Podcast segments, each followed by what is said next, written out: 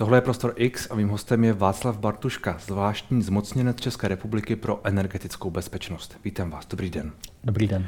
Uvědomili jsme si možná konečně, že energie, že elektřina a tohle všechno, že to není nevyčerpatelný, nekonečný, v podstatě zdarma zdroj?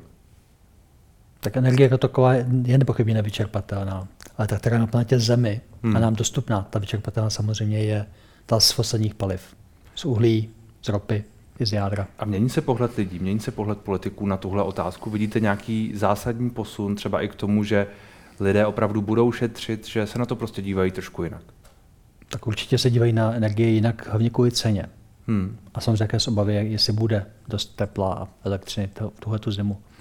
A jinak ten jako posun nějaký ve vnímání energie, to je otázka na desetiletí, spíš na generace. Hmm. To, co dnes dělá vláda, vy jste zmínil cenu, to, co dnes dělá vláda pro to, aby ta cena pro lidi byla, eh, řekněme, přijatelná, je to dost? Bude to stačit? To uvidíme tuhle tu zimu. Ale rozhodně to, co se odehrává u nás, v Německu, ve Francii, v Holandsku i jinde, je de facto snaha zachránit demokracii. Společenský řád. Ne vlády, ale společenský řád. Hmm. Výkupné, řekněme. Výkupné, to ano. slova. Že si vykupujeme tak vemte si, že dánský premiér teď ve středu oznámil, že odloží povinnost splácet za energie. Detaily ještě nejsou jasné, teďka to bude do, jejich parlamentu.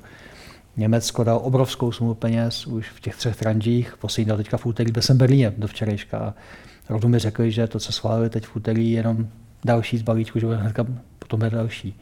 U nás se teď právě projednává poměrně rozsáhlá pomoc. V Rakousku rozsah pomoci už odsouhlasené je přes 8% HDP. Hmm. Běžný průměr v Evropě je jako 1,5 až 2 HDP, ten poměr pomoci k HDP. A nepochybně bude ještě výš, protože nás na konci září, září čeká mimořádná rada pro energetiku, která odsouhlasí další kroky, zastropování ceny plynu a podobně. Čili ano, je to snaha zachránit demokracii v Evropě. Předpokládáte tedy, že i ta česká pomoc bude muset jít dál, že bude muset být vyšší? Tak no ještě nebyla definovaná, takže ano, uvidíme, co se odehraje tak ví, Víme nějaké, nějaké obrysy, bavíme se o 130 miliardách, tak jak to představil minister financí. Uvidíme, to je, tak by to jako jeden z kroků na, hmm. na dlouhé cestě. Vnímáte to jako, jako jasnou reakci třeba i na tu uh, velkou demonstraci, která byla na Václavském náměstí a na ty další demonstrace, které se, které se plánují, nebo to je podle vás od, odvislé? Jako reakce na ceny energií v Evropě už začíná loni na podzim. Francie schválila sociální tarif pro elektřinu už loni koncem roku. No, ale, ale naše vláda to loni na podzim tak to, tak to vážně nepochybně tak, nebrala ani na jaře, ani v létě. Ta vláda vznikla v prosinci loňského roku. Ano, ani, ani na jaře, ani v létě. Uh, myslím, že to vidíme velmi vážně, ale m, pro řadu těch kroků nenašla asi ještě chuť nebo odvahu je to taky každopádně těžké. Vemte si, že v Holandsku třeba odsouhlasili před dvěma týdny přímo finanční pomoc lidem. To je něco, co je absolutně mimo náturu eh, jejich země. Eh, ve Finsku, Švédsku dali obrovskou sumu peněz eh, na podporu likvidity trhu hmm. a na přímé dávky. Řada zemí, řada vlád, ale řada i národů dělá věci, které nejsou úplně v natureu těch zemí. Obecně evropský sever a západ byl vždycky spíš individualistický, dbá na to, aby lidi sami měli zodpovědnost za to, co dělají a jak se jim žije. Mm, kroky, které dneska dělají vlády evropského severu i jeho, jsou velmi, velmi podobné. Takže tohle mi přijde jako, že opravdu něco, co Evropu postihuje celou. A ostatně Rakousko, jsme vždycky jako spíš součást toho severu. Jak říkám, Rakousko má zdaleka nejvyšší procento pomoci vůči HDP, přes 8% HDP. Hmm. Když říkáte, že vláda na něco nesebrala odvahu nebo prostě se k tomu ještě nedostala, řekněme, eh, tím myšlenkovým posunem nějakým, co to tedy je? Co by podle vás eh, třeba ještě bylo třeba udělat? Co je ještě před tou vládou? Tak to je před námi všemi. My jsme v zásadě v 90. letech jako stát privatizovali velkou část ekonomiky. Hmm. A ponechali jsme se pouze nějaké zlomky, například máme ropovody, zaplať mu za to, ale nemáme rafinérie. Plenárenství jsme prodali kompletně celé v roce 2000. V energetice jsme si ponechali jenom část Česu, větší část Česu a další část energetiky byla prodaná. A teď vidíme se jasně v celé Evropě, že státy jsou ty, kdo jsou schopni zachránit ekonomiku, ne soukromé firmy. A třeba v Německu se odehrává proces právě v těchto dnech mimochodem, kdy německá vláda v podstatě vykupuje velké plynárenské podniky. Francouzská vláda vykupuje zbytek EDF, jejich hmm. elektrárenské společnosti, aby byla plně státní. O něčem podobném, podobném ostatně hovořil i premiér Fiala už před časem případě Česu. On to eh, tak naznačil v tom jednom svém velkém projevu v televizi, pak eh, ta diskuze o tom ustala, zdá se. Eh, nějaká forma znovu získání plné kontroly nad Česem je nutná, nevyhnutelná? Když se podíváte na, podíváte na trend v Evropě od 24. února, tak vlastně všechny ty velké roky dělají národní vlády. Firmy jsou mnohem pomalejší. To je zvláštní věc a možná se vám to bude zdát divné. Mm, v obecném pojetí jsou firmy ty rychlí a hmm. vlády jsou ty pomalí. V běžném čase takhle platí. V čase krize jsou vlády mnohem rychlejší než soukromé firmy. Takže třeba první rozhodnutí o výstavě, výstavě LNG terminálu v Německu 5. března, to byla německá vláda, která takhle rozhodla. A soukromý podnik tam je pouze 10%, RV, zbytek byla německá a holandská vláda. Teď jsme v Berlíně, jednali jsme o dalších LNG terminálech, včetně toho, teď bude na pobřeží Baltu a může zajímat i nás velmi, hmm. jako tak zdroj zemního plynu pro nás. Opět je to stát, kdo je driver toho všeho, kdo vede celý ten proces. Soukromé firmy mají právo se účastnit, ale stát je ten, kdo rozhoduje, jak hmm. to bude. To, co jste teď naznačil, tedy eh, další LNG terminál, ve kterém bychom mohli mít nějakou účast, to je něco, co je vyjednáváno a s čím se počítá, že třeba eh, teď v tom jednom, který je u nizozemských břehů, jestli se nepletu, kde už máme tu asi třetinu plynu pro, pro českou spotřebu, eh, mohli bychom to doplnit z toho dalšího terminálu. My jsme získali už v červnu vlastně první volný, volnou kapacitu, která vůbec v Evropě byla, nová, hmm. byla LNG v Emshafenu v Holandsku. Tam jsme získali, jak říkáte, 3 miliardy kubíků plynu, třetinu spotřeby. Nás velmi zajímá možnost postavit LNG terminál Balcké moře, tam, kde dneska končí Nord Stream 1 a Nord Stream 2. Ani ne, ani ne kvůli té historické ironii, že tam, kde končí ruské plynovody, bude LNG terminál, ale protože odtud vedou silné pateřní plynovody, hmm. Opal a Eugal, které vedou k nám a odtud pak dál na jih a na, na východ. Terminál tam může být terminál nejen pro ty nové spolkové země, Sasko a podobně, ale také pro Bavorsko, pro nás, Rakousko, Slovensko, Maďarsko, pro Ukrajinu. Je to opravdu velký projekt pro celou střední Evropu. Je to, otázka, je to otázka měsíců, je to otázka let? Je to otázka v zásadě maximálně jednoho roku. Maximálně jednoho roku. Víte, jestli můžu, mm. k. Minulý týden, 8. září, pan premiér Fiala otevíral ten terminál v Holandsku, kde holandská vláda při rozhodnutí v březnu letošního roku, že bude postaven a 8. září už stál. Je to díky tomu, že Holandsko a podobně třeba Německo a další země západní Evropy dali stranou kompletní, hmm. nebo takřka kompletní legislativu, která schvaluje ty věci. EIA, územní rozhodování a podobně. Kdyby byl Amshaven u nás, tak ho otevíráme jak za 8-9 let. Hmm. Smutná pravda je, že u nás se nezměnilo vůbec nic. My hovoříme hrozně o tom, jak jsme se poučili, že začala válka. Ale legislativa pro stav, nové stavby je stejná jako 23. února. V tomhle se máme ještě hodně co učit od Němců, Holanděnů a dalších. Zpátky k tomu uh, balskému terminálu, tedy, který potenciálně možná bude za rok, ten by případně tedy mohl pomoci třeba eh, s tou příští zimou. Ne s tou, která je před námi přímo, ale s tou další, která podle některých odhadů může být ještě komplikovanější než ta současná. Tak uvidíme, jak dopadne odstavování ruského plynu do Evropy. Hmm. Můžeme čekat, že to Rusové vypnou kompletně, s tím musíme počítat. A pak samozřejmě do této země vstupujeme se zásobníky v Evropě plníme, plníme na nějaký, nějakých 80 ale naplnit je před tou příští zimou bude komplikovanější. Takže může být, že ta příští zima, 23-24, bude složitější. To se může stát, ano. Hmm. Uh, odkud půjde plyn do těchto zásobníků? Myslíte, odkud bude převezen LNG hmm. ano. ze světa? Tak uh, ty tři hlavní dodavatelé LNG na světě jsou Katar, Spojené státy a Austrálie, ale třeba už dneska zajímá je Nigérie. Když se podíváte na přehled zemí, které dodávali zemní plyn v podobě LNG do Evropy v posledním roce, tak tam jsou i země jako Rovníková Gvinea, Angola. Je tam poměrně velký zdroj z Blízkého východu. Bude to směs zemí. Nahradit Rusko, které je jedním z největších dodavatelů plynu na světě, jedním dodavatelem se nepodaří. Bude to prostě směs dodavatelů růz, hmm. různých částí světa, od Trinidadu přes uh, Egypt až po Blízký východ. Získat ty kapacity nebude, nebude problém. Terminálů ve světě na vývoz zemního plynu poměrně dost a zásoby také poměrně dost. Úzké hrdlo jsou terminály na té naší evropské straně, které jsou schopny přijímat LNG, čili ten skapalněný zemní, zemní plyn. To je v té chvíli nejužší hrdlo, ale rychlost, jakou se staví terminály v Holandsku, Belgii, Francii, Německu a jinde, je pozoruhodná.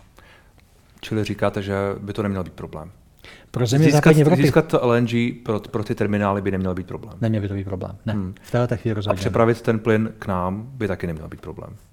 Já myslím, že dostat to přes západní země, Holandsko, Německo, velký problém nebude a u nás ta síť poměrně silná. Tam hmm. problém nevidím. Problém vidím spíš v tom, že v zásadě pořád máme vlastně infrastruktury hodně co dělat, hodně co změnit v legislativě a urychlit legislativu. To se bavíme o tom, co jste řekl předtím, že jsme, se, že jsme se dostatečně nepoučili tedy z toho krizového vývoje. Vemte si jednu věc. 24. února začala válka, já jsem ráno volal předním evropským plynařům, říkám, pojďte se, skončí nejenom Nord Stream 2, ten už je mrtvý, Nord Stream 2, ale skončí Nord Stream 1 v nějaké chvíli. A oni říkali, to se přece nemůže stát. No, začali ovšem už v těch samých dnech rovnou se dívat na to, jak by se dal plyn dostat z západu na východ Evropy. Hmm. A během jara a léta se udělalo strašně moc práce v zemích na západ od nás. Takže v tuto chvíli už stojí Nord Stream 1 dva týdny. Ze Slovenska nám, neteče nic. To je dlouhodobý trend, už 8 let. A přesto máme dost plynu, abychom ještě tlačili do zásobníků. Teče nám plyn přes Bavorsko, přes Sasko, protože se dalo dohromady spousta staveb a spousta věcí na západ od nás. A myslím, že bude nutné, abychom v nějakém okamžiku třeba udělali nějaký upgrade nebo posílení naší soustavy u nás. Hmm. A bylo by nešťastné, abychom narazili na naše vlastní předpisy. Posílení sestavy, to se bavíme o, o jakých stavbách? Často jde o místa, kde je z eh, nějakého důvodu třeba máte několik rour, plynovodů do jednoho místa, ale eh, aby se ušetřilo, tak tam za bolševika udělají pouze pak v jednom místě jednu rouru což je z hlediska bezpečnosti dost velká, velká slabina. Nebudu říkat, která jsou to místa, nezlobte se, ale je tam pár takových úzkých bodů v té soustavě. Hmm, čili to je, to je spíš ale bezpečnostní otázka, čili zajistit, aby se nic nemohlo stát, co by ohrozilo ten tok. Myslím si, že obecně plynaři, a v tom se shodujeme s bezpečnostní komunitou, hmm. uh, plynaři mají rádi, když jsou všechno raději jištěné vícero cestami, že vícero přepravních cest, vícero rour, v tom, je naprosto, v tom naprosto rozumím. A to je podobné s ropou, prostě chcete mít radši víc přepravních cest. Pro, pro případ jakéhokoliv výpadku, tam nejde o, ani tak o terorismus, jako spíš o běžný problém, může být s kompresorem, nebo se může cokoliv stát na trase. Hmm. Je dobré mít víc přepravních cest. Když se vrátím zpátky k tomu baltskému terminálu, jak daleko jsou tady nějaké dohody mezi třeba Českem a tamními provozovateli, což nevím, kdo bude? Já bych tohoto nechal na panu premiéra, to oznámí on, až to bude hotové. Hmm. Podobně jako se stalo při Emshafenu. Jo, tam ta jednání vlastně vedl pan premiér v 5. května v Berlíně, já jsem byl tam týden po něm, získal jsme ten podíl 10. června, oznámení pak až na konci června ze strany pana premiéra. Tohle hmm. je, myslím, opravdu jako šéf Zache a já tomu, to já tomu rozumím, jenom mě vlastně zajímá, jestli uh, jak moc reálné a realistické to třeba je. Já neříkám, že není, ale, ale jenom se, je, je už ruka v rukávě. Udělali jsme strašně moc, myslím, že mnohem více v země v našem okolí hmm. v této oblasti. Jak říkám, šance není špatná. To, že jsme získali podíl v tom holandském Emshafenu už 10. června letošního roku, to je fakt slušný výkon. Na zemi, která nemá vlastně žádné plenárenství pod státní kontrolou, my jsme ho hmm. kompletně prodali před 22 lety. To byl pěkný výkon. Když se, když se vrátíme zpátky k tomu, co jste naznačoval, tedy, že by stát nějakým způsobem měl získat zpět kontrolu Česu. Pochopil jsem vás pan premiér. Že Jasně, a vy s tím nepochybně souhlasíte. Tohle je celé Evropě okamžik, kdy státy se snaží získat hmm. znovu kontrolu nad energetikou. Já ano. jsem se chtěl zeptat, jestli by tady měl tedy stát končit, anebo pokračovat dál v té energetice. Vy jste zmínil tu plenárenskou soustavu, můžeme se bavit ostatně i třeba o vodě a o vodárenství. Podívejte se v celé kritické infrastruktuře, kam patří samozřejmě i voda, elektřina, zemní plyn, ropa. V celé této oblasti platí, že stát může klidně všechno privatizovat, a ve finále pro občany garantem bezpečí je stát. Hmm. Tak to reálně je.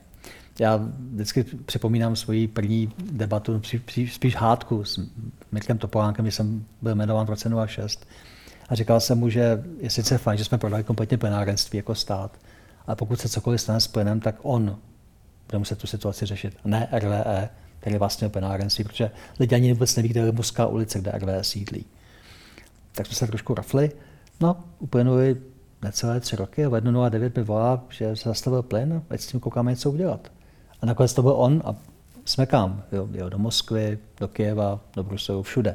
Chápal, že nemůže prostě říct, lidi, nechte to být na soukromých firmách, ty to vyřešejí. Chápal, že to musí vyřešit on, anebo nebude premiérem. A hmm. dělá to skvěle. Takže to si myslím, že je lekce i pro ostatní politiky. Pan premiér se, současný Petr Fiala se zajímá o energetiku velmi, protože chápe, že se o ní nemůže nezajímat. Hmm. Německá vláda údajně kvůli zajištění energetické bezpečnosti, tedy takové je to vysvětlení, země přibírá kontrolu nad německou součástí ruského dovozce ropy Rozněft. To se týká i některých uh, například rafinérií. respektive součástí rafineriích, i když v některých z těch klíčových eh, velkých součástí. Tohle je klíčový krok, nebo tohle je nějak přelomový krok? Tohle je podle mě seismický okamžik. Rosněft byla v Německu druhý největší majitel rafinérií hmm. po firmě Shell a německá vláda hledala kroky, jak udělat to, co se dnes ráno stalo, dnes ráno v 6. Ty kroky hledala poměrně dlouho, protože potřebovala změnit zákony a připravit se velmi na to, co se teď stane. Myslím si, že v příštích týdnech uvidíme, jak velký dopad ten, ten krok má. Jakože by mohly nějaké státy jít uh, následovat Německo? Hlavně v tom, že Rosněv je osobní hračka hmm. Igora Sečina. Igor Sečin je jeden z mála lidí, kteří se ještě dostanou fyzicky k Vladimíru Putinovi. Z energetiky ruské je to jediný člověk, který se k němu dostává. Myslím si, že on nebude rád. On nepochybně nebude rád. Čili očekáváte nějakou retailaci ze strany eh, Ruska nebo nějakou změnu přístupu? Nebo... Kdybychom se tady bavili na 24. února hmm. u vás, a já bych vám řekl, že Němci v nějakém okamžiku s národním vezmou pod os, přímou kontrolu eh, majetky Rosněvti, tak by se na mě asi koukal zvláštně, protože to byl nepředstavitelný krok. A ještě v červnu se to zdálo být jako velmi vzdálená možnost. Hmm. A vidíte na tom vlastně míru eskalace mezi Západem a Východem, mezi Ruskem a Západem. Protože věci naprosto nemožné ještě v únoru jsou dneska úplně běžné. Hmm. A nejsme zdaleka na konci té cesty. Uh, kolik podobných uh, různých podniků a tak dále možná důležitých v jiných zemích, uh, ruské různé firmy, možná i Rozněv nebo Gazprom vlastní. Tak významné jako jsou rafinerie v Německu už nemá Rusko nikde. To hmm. je fakt největší. Ale u nás má třeba zásobníky, je to tak?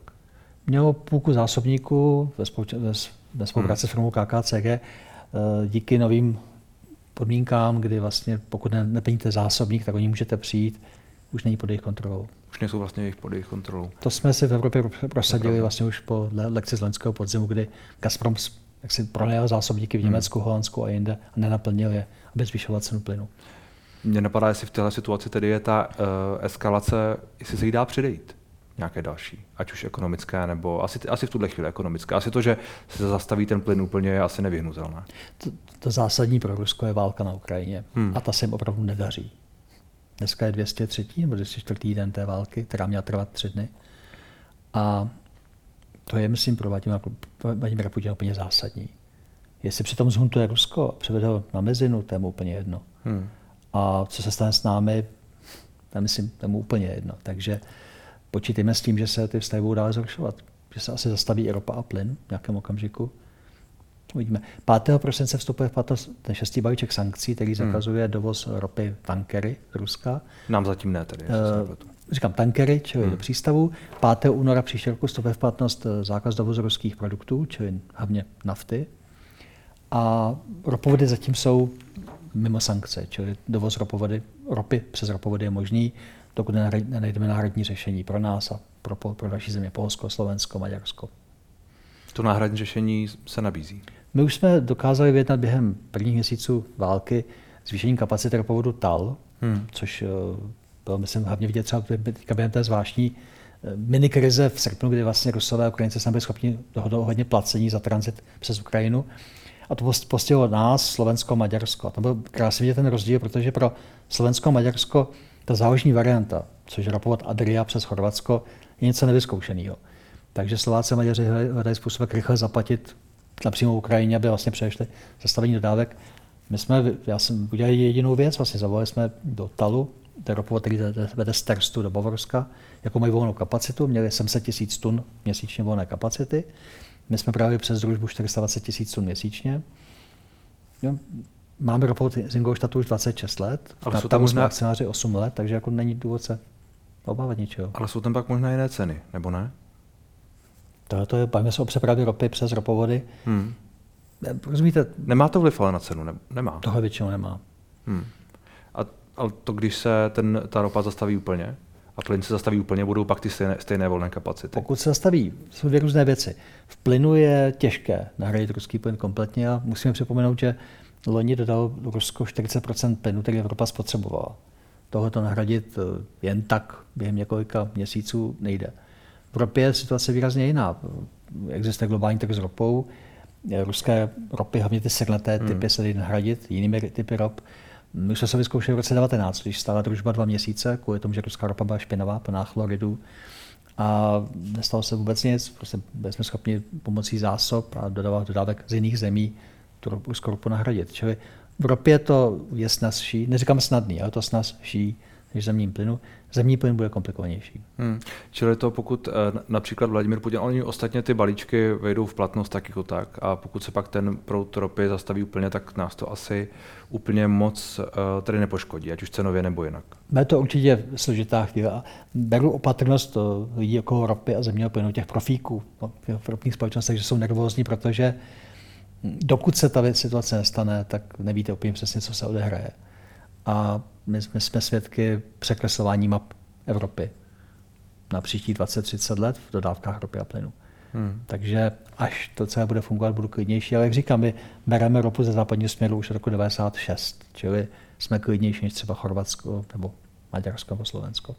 Já když eh, vás poslouchám, co se všechno vlastně může stát s ropou, co se stane s plynem a tak dále, jaký tedy bude ten příští rok? Podívejte se, pokud bude naší největší starostí energetika a ceny hmm. benzínu, hmm. tak to bude šťastný rok. A ty horší starosti by byly jaké? Válka. Hmm.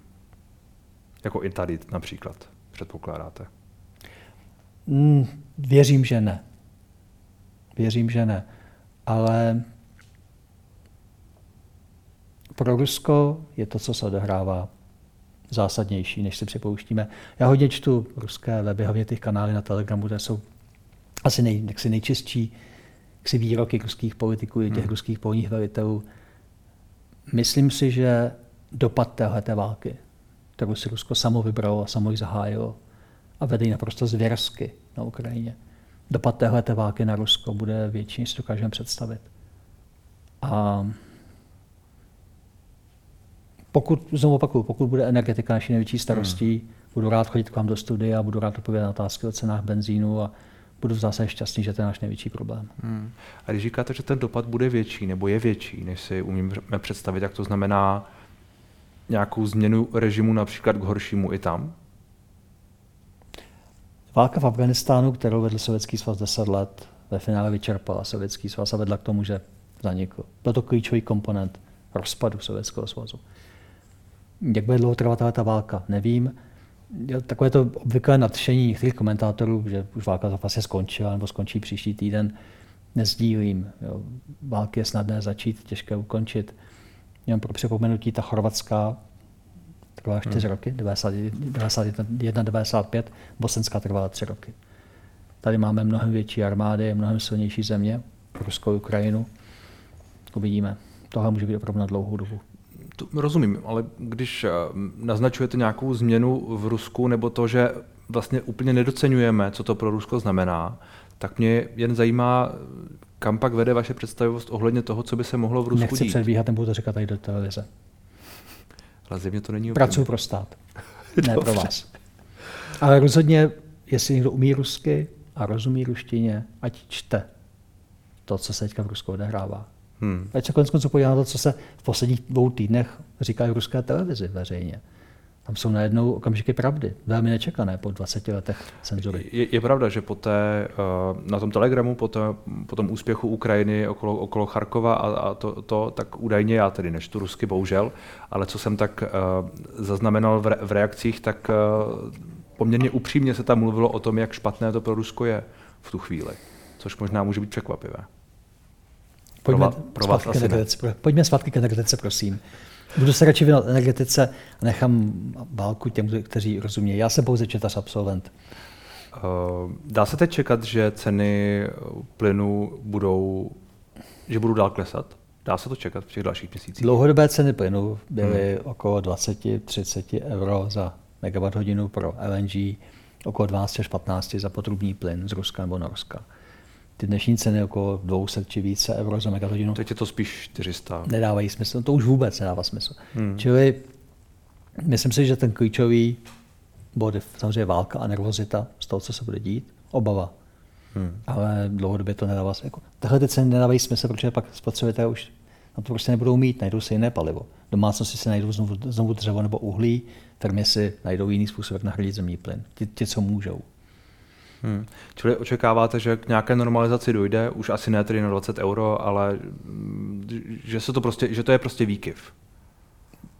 To nemůže být podle mě jinak upřímně řečeno, protože není důvod, hmm. aby ty věci stály tolik. Rozumíte, pokud je výrobní cena elektřiny u nás mezi 7 a 20 eur za megawatt hodinu, tak 1000 euro, který bylo před dvěma týdny na burze v Lipsku, nedává žádný ekonomický smysl. To jsou spekulace, spekulativní hmm. nárůsty. Ono, já často slyším argumentaci tím, že u nás je výrobní cena elektřiny těch, eh, jak vy říkáte, velmi málo a pak platíme tolik a kde je ten rozdíl? Proč, proč je to vlastně tak nespravedlivé, nebo proč to působí tak nespravedlivě? Tohle je, myslím, pro vládu asi nejtěžší vůbec vysvětlit, hmm. říct. My jsme se plně připojili k západní Evropě i v cenách, ale samozřejmě kupní síla německé domácnosti je úplně jiná než české, mnohonásobně vyšší. A také platy jsou vyšší v Německu než u nás. Tohle je těžké vysvětlit, nepochybně. Vyrábíme více elektřiny, než spotřebujeme, vyrábíme v zásadě velmi levně, primárně z hnědého uhlí a jádra, a stojí výrazně víc. Stojí tolik, co v Německu. Tohle je těžké vysvětlit komukoliv. Hmm. A může to být jinak? Samozřejmě. Tím, že se odpojíme, nebo jak to může být jinak? Tím, že to znárodníme v úvozovkách? Tak eh, víte, vlády v Evropě už udělali tolik naprosto neuvěřitelných kroků za poslední rok, že vypočítat, co všechno se může stát, to ani nemá smysl. Nepochybně budou vlády všude, i u nás, hledat způsob, jak eh, provedí energetiku únosnou ekonomicky, hmm. aby na to vůbec lidi měli. Protože představa, že budete mít třetinu populace bez elektřiny, máte revoluci v tu chvíli. Hmm. Uh, no, my jsme se tu o tom bavili v jednom z dřívějších rozhovorů, že dvoudenní blackout nebo něco takového je to, co už skutečně může tu společnost uh, radikálně změnit. Já říkám, že třídenní blackout nás vrací zpátky, tři dny, aby to masově takhle z mrazáku, aby vlastně se zastavil ten běžný chod. Už se nedobijete mobil, hmm. už nebudou fungovat základní věci, které berete za samozřejmé a společnost se vrací někam do jiných časů. Tohle se nám nemůže stát. To se může samozřejmě stát, pochopitelně. Myslím v relativně blízké době. Vlastně se bavím o tom, jestli naše ele, ele, energetická soustava je v takovém stavu a tak připravená na, na, na ty další měsíce, i vzhledem k tomu, co se všechno může stát v souvislosti s Ruskem, že uh, tohle je vyloučené. Naše soustava, vyloučené není nic v tomhle světě. Ano. Naše soustava energetická myslím velmi robustní a přenosová soustava, kterou řídí státní firma jménem ČEPS, je velmi silná. O tu starost celku nemám, ale na druhou stranu dějou se věci, které se nikdy neděly. Kousek od nás máme bitvy jak za druhé světové války, hmm. včetně zvěrstv jako za druhé světové války. A říkat, že něco vyloučené, to rozhodně nebudu. Já vlastně přemýšlím, um, jestli vy jste v některých těch rozhovorech působil trochu pesimisticky a trochu jako, že věštíte ty černé dny.